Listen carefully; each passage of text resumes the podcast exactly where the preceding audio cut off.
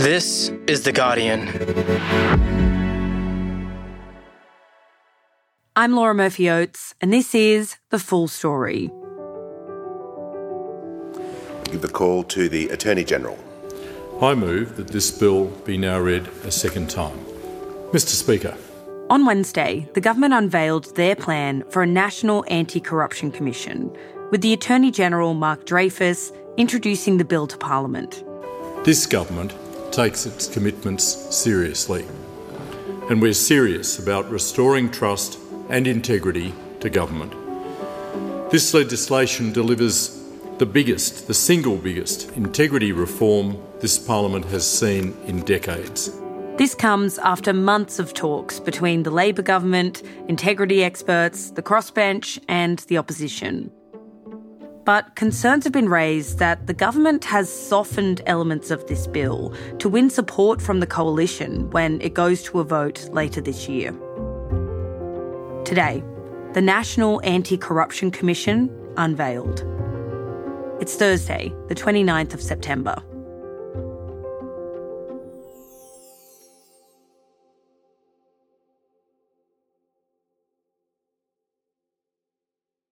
So, Paul, the legislation for Labor's corruption watchdog was introduced to the Parliament yesterday.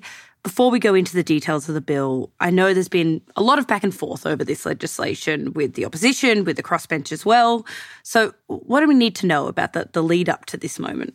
So, Labor went to the election promising a strong uh, National Anti Corruption Commission. Paul Karp is a political reporter at Guardian Australia. But more recently, there's been some concern uh, that you know Labor could try and pass the bill with coalition support uh, rather than the crossbench, and that that could lead to some watering down of the bill. Mm. And uh, that's particularly because the Liberal leader, Peter Dutton, warned that he doesn't want it to have powers that are so extensive that it could result in show trials or protracted investigations.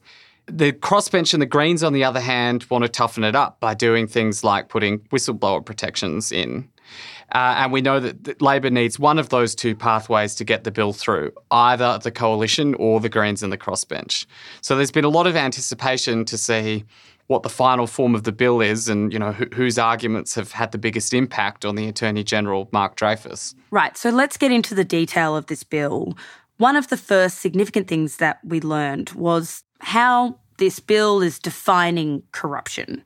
The Albanese government's National Anti Corruption Commission will investigate serious or systemic corrupt conduct across the entire federal public sector. What does the Attorney General mean, though, by serious or systemic corruption? Um, so, corrupt conduct doesn't necessarily have to be criminal conduct. One of independent MP Helen Haines and others' concerns uh, with the coalition proposal in the term of the last parliament is that it was looking only for criminal conduct, you know, that might eventually go to, to a prosecution in a court. Mm. And there's a whole bunch of things that they think that are short of criminality, uh, that, you know, pervert public governance outcomes in favour of some interests over others. Mm. And that's not necessarily breaking the law, but it is what you want this body to be investigating. And Labor has adopted the broader definition. So this commission would have a very broad definition of corruption, really. Did they give any detail as to who they can investigate, though? The Commonwealth public sector will be able to be investigated. So, ministers, parliamentarians, their staff, statutory office holders, employees of government entities, and, and contractors uh, that have contracts with the government. Now, there was also a concern, though, that, that this was too limited, that other uh, private entities like political donors wouldn't be able to be investigated.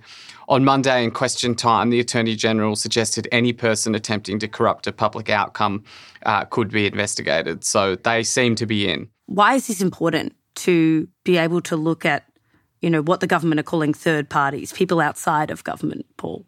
Uh, well, there was concern that if it was limited only to entities that have contracts with the government, that there would be lots of uh, sources of corruption that don't fit that description. So, a political donor that wants a particular government decision but doesn't have a contract with the government yet might escape. Or if you wanted to investigate uh, uh, uh the revolving door of an appointment of an ex politician to a company's board after they've left politics, uh, you know, that wouldn't be something that has anything to do with a contract with the government. So, the Greens and the crossbench wanted external entities to be included uh, so that the Commission could look at those as sources of corruption. Mm, so the NACC will be able to investigate people outside of the Commonwealth public sector if those people are suspected of attempting to, to corrupt someone in the government. What else? Another key principle is the Commission will be independent of government. The Commission will operate independent of government with discretion to commence inquiries into serious or systemic corruption on its own initiative or in response to referrals, including from whistleblowers and the public. One of the concerns with the coalition's model was that it might require sign off uh, for, for an investigation into a politician from the Attorney General, and that allows discretion to kill an investigation and, and, a, and a political layer being applied on what should be an independent decision. To ensure the National Anti Corruption Commission's independence, the Commissioner and its deputies will serve for a fixed term and have security of tenure comparable to that of a federal judge, which means you can't sack them if you get a decision that you don't like. Dreyfus has also confirmed uh, that its powers to investigate are retrospective. So it will be able to investigate alleged conduct that occurred before the body came into existence or after. Right. This is a very interesting point here, Paul. Labor has made a lot of comments about various pork barrelling scandals that have happened under the previous coalition government. Does this mean that this commission is likely or is able to, to look at those? It's going to be up to uh, the commissioner it's not it's not completely clear that the commission will investigate grants programs. It's going to be up to the commission. And whenever the attorney general is asked you know what about grants? What about pork barrelling how far back will it look? What about this rort how far back does retrospective powers go? Is it essentially limitless? He's just said it's up to the commission. It's up to the commission it's going to be for the Commission to decide. It will be able to investigate conduct occurring before it was established. Another key principle is that this body will have oversight, so it will have to report to a parliamentary committee about what it does, which will draw members from across Parliament, senators and MPs, and different parties. That committee is also going to have a role uh, in confirming the commissioners nominated, although the final decision is of the cabinet and therefore the government. They are going to have a role uh, in deciding. And what about the powers of the commission to make findings of corruption? What what would that look like? Dreyfus said that the Commission will be able to make findings of corrupt conduct and refer findings that could constitute criminal conduct to the Australian Federal Police or the Commonwealth Director of Public Prosecutions. Mm. So, again, this is tougher than the coalition model, which wanted them to be able to investigate and then send on to police, but not to say, you know, we've decided that this, this amounts to corruption. So that was pretty fairly expected. It's all of a piece with the six principles outlined before the election. But the most interesting uh, uh, new details are what the threshold is before a hearing is public and the fact that Dreyfus is promising to put protections for whistleblowers to the Commission in this bill. It's these two points that have been contentious issues for the crossbench and the opposition and could be key to ensuring support from this bill from either camp.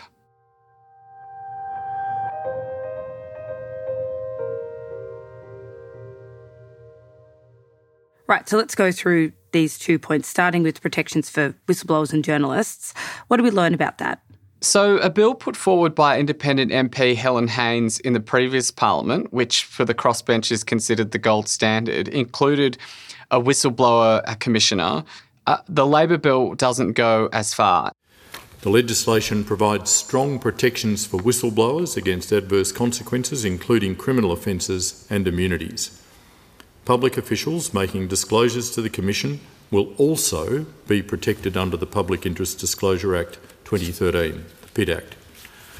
I will also be introducing separate reforms to the PID Act to improve whistleblower protections with the aim of having these reforms in place when the Commission commences operation.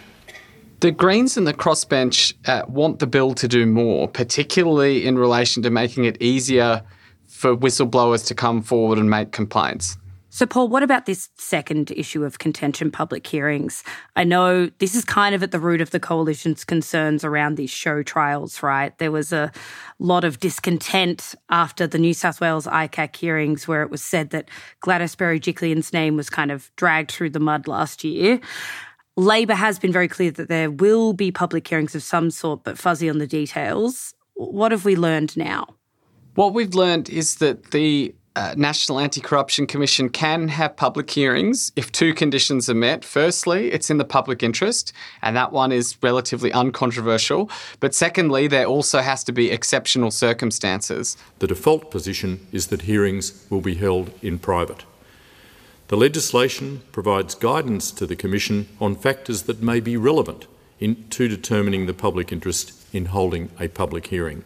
There's no definition of exceptional circumstances, but there are factors that the Commissioner will consider when deciding on a public hearing. Things like whether it will unfairly damage a person's reputation, privacy, safety, or well-being.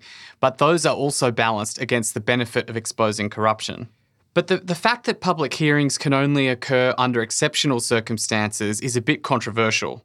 It puts the federal corruption body in line with Victoria's anti corruption body, but it is a higher bar for having a public hearing than in many other jurisdictions, including New South Wales. What has been the reaction to this? The fact that there is a higher bar for public hearings than there is in New South Wales, which many people say is kind of the, the gold standard for corruption bodies as we have in Australia. Well, there has been a lot of concern about this. Uh, the Greens uh, and a lot of independents, including uh, Zali Steggall, Kate Chaney, Monique Ryan, lots of them are worried that this will set the threshold too high.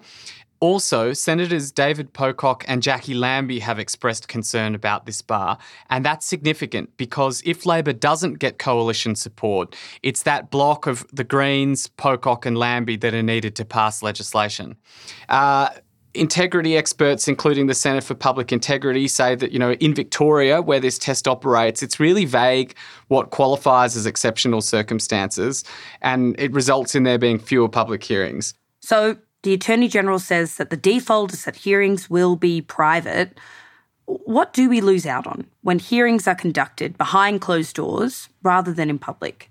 I mean, firstly, it has a strong uh, deterrent effect that if you see that there are going to be consequences for alleged corrupt conduct, that it could be uh, exposed in this public forum, that that in itself, the reputational damage of that could prevent people from committing corruption to begin with. Mm. Another reason is that if all the investigation and the hearings are conducted in private, people might not know that, that an issue is being investigated, and there might be witnesses out there that have information that is relevant to that, that the Commission never contacts. Whereas if it is in a public hearing, if it's reported, you're like, oh, yeah, no, I, I'm, you know, the third undersecretary in the Department of whatever, and a document came across my desk that relates to this decision, and I actually know something about this grant, and, mm. you know, it provides an opportunity for them to, to have input into it to come forward. So it's not only a deterrent, but it feeds more information into the process, really, having these public hearings. Correct. You might get witnesses coming forward. And the other thing is it's just about it's about public confidence in the outcome. Mm. You can see when a particular a politician or public official does or doesn't have an answer to to a pressing question. And so so you understand why the commission comes to the the conclusion that it does about their conduct because they get a chance to explain themselves not just to the commission but to the public.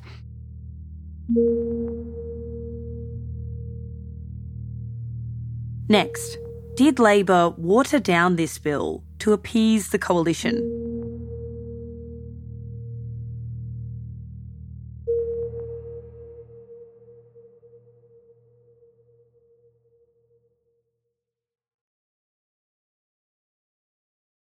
You mentioned that there was concern that Labor would water down this bill. Does this constitute a watering down of a key element of this bill? Well, Labor promised there would be public hearings, and there there is the possibility for public hearings. So it's not it's not a broken promise. It's just not the uh, toughest uh, version of, of, what they could have put forward. And I think, you know, they kept the six design principles in some respects deliberately vague to give themselves the latitude to do this. Right. But did they do this, make hearings mostly private at the request of the coalition specifically? So, you know, th- this does address uh, to some extent the concerns from the Liberals who've said they're worried about show trials. Uh, frankly, the balance is there. There's the ability for public hearings to take place uh, where it's appropriate to do so. Uh, there's the ability for private hearings to take place where there's the ability to do so. But it's still not clear whether that is the result of a deal with them or just because it's more convenient to, to the major parties to set the bar here. In fact, I asked the opposition leader on Wednesday whether they'd struck a deal with the government whereby those watered down provisions around public hearings were put in to win coalition support. Four Corners, you said that the government had conceded your point about show trials and that you were confident that you could support their bill. Is that evidence that a deal has already been done? And did you lobby for the exceptional circumstances threshold uh, for public hearings? But he wouldn't. He wouldn't say if that was the case that a deal had been struck. Well, as, as I said, we've had uh, discussions with the government, uh, which have been conducted uh, in good faith. I'm not going into the detail uh, of what the government said was their position or what they argued. Uh, back and forth. We had. He hasn't publicly guaranteed the coalition will vote for this bill, but it's looking more and more likely.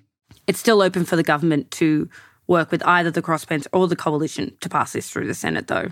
Is that right? I, I, expect the crossbench uh, will try and toughen it up and improve it, but will ultimately vote for it. And despite them disagreeing on some issues, like well, you could see near unanimity across the parliament where the crossbench vote for it because it's it's better than what the coalition put forward and it's an improvement on on not having an anti-corruption commission and the coalition vote for it because they don't want to be seen to getting getting in the way. Labor had promised to pass this into law by the end of the year. Is that looking likely? So, Labor has a majority in the House, can pass it there whenever it wants. It's going to a joint uh, committee that's going to inquire into the bill, might suggest some of those improvements. And then there is a, a final sitting fortnight in November where it can pass the Senate. So, yes, it is very possible. Uh, Jacqui Lambie has said she doesn't mind kicking it into next year as long as they get it right. Mm. David Pocock has said it's possible to improve and pass this year. So you know th- there are there are people willing to get it done this year. Mm. So it is looking likely that we will have a federal corruption body, one that has been years and years in the making, by the end of this year. What are you expecting going forward, Paul? I think one of the really interesting questions for the first few months and years of the Anti Corruption Commission is how much mix of their work do they want to be new allegations of, of corruption and how much do they want to uh, go back to, to investigate some you know sharp practices that developed when there was this gap uh, in the framework where you know all the states had corruption commissions but not the federal government. Mm. So that's going to be important sort of decision for them to make. Uh, is it more important to uh, deter corruption currently going on, or is it important to signal that all forms of corrupting public outcomes are bad, even if they've already occurred in the past? And so we have to send a message that that was wrong by going and doing some unfinished business. So, are you preparing for a kind of avalanche of revelations about former politicians and current politicians over the next year or so to, to come out of this body? Look, you're not going to see a politician in the dock uh, day one of uh, the National Anti Corruption Commission. Mm. What you're going to get is work behind the scenes on investigations, uh, interviewing witnesses in private, collecting documents. That might be reflected in occasional news reports about what's going on behind the scenes. Like in Victoria, you read that such and such a minister has been interviewed by the independent, broad based Anti Corruption Commission, but it might take many months before there's an outcome to that. If the body opens by you know the, the middle of next year, you might not get the first finding of corrupt conduct until until 2024. Right, but the power of the body will start fairly immediately. I imagine, even if we're not seeing these findings, it's going to start to change things. if if you get a compulsory notice uh, to uh, to appear before a private hearing, uh, if you get if you're a government department and you're forced to hand over a huge cache of emails, you know, relating to a land deal or something, you will feel the force of this body immediately because you know the powers of a royal commission and and compulsion are very strong. You will feel those immediately. And that's what Mark Dreyfus uh, wanted to focus on. Well, people should be afraid if they've been engaged in corrupt activities. And I would want people to be afraid if they've been engaged in corrupt activities. That baddies uh, should be afraid. They should be worried that the NACC is going to be knocking on their door.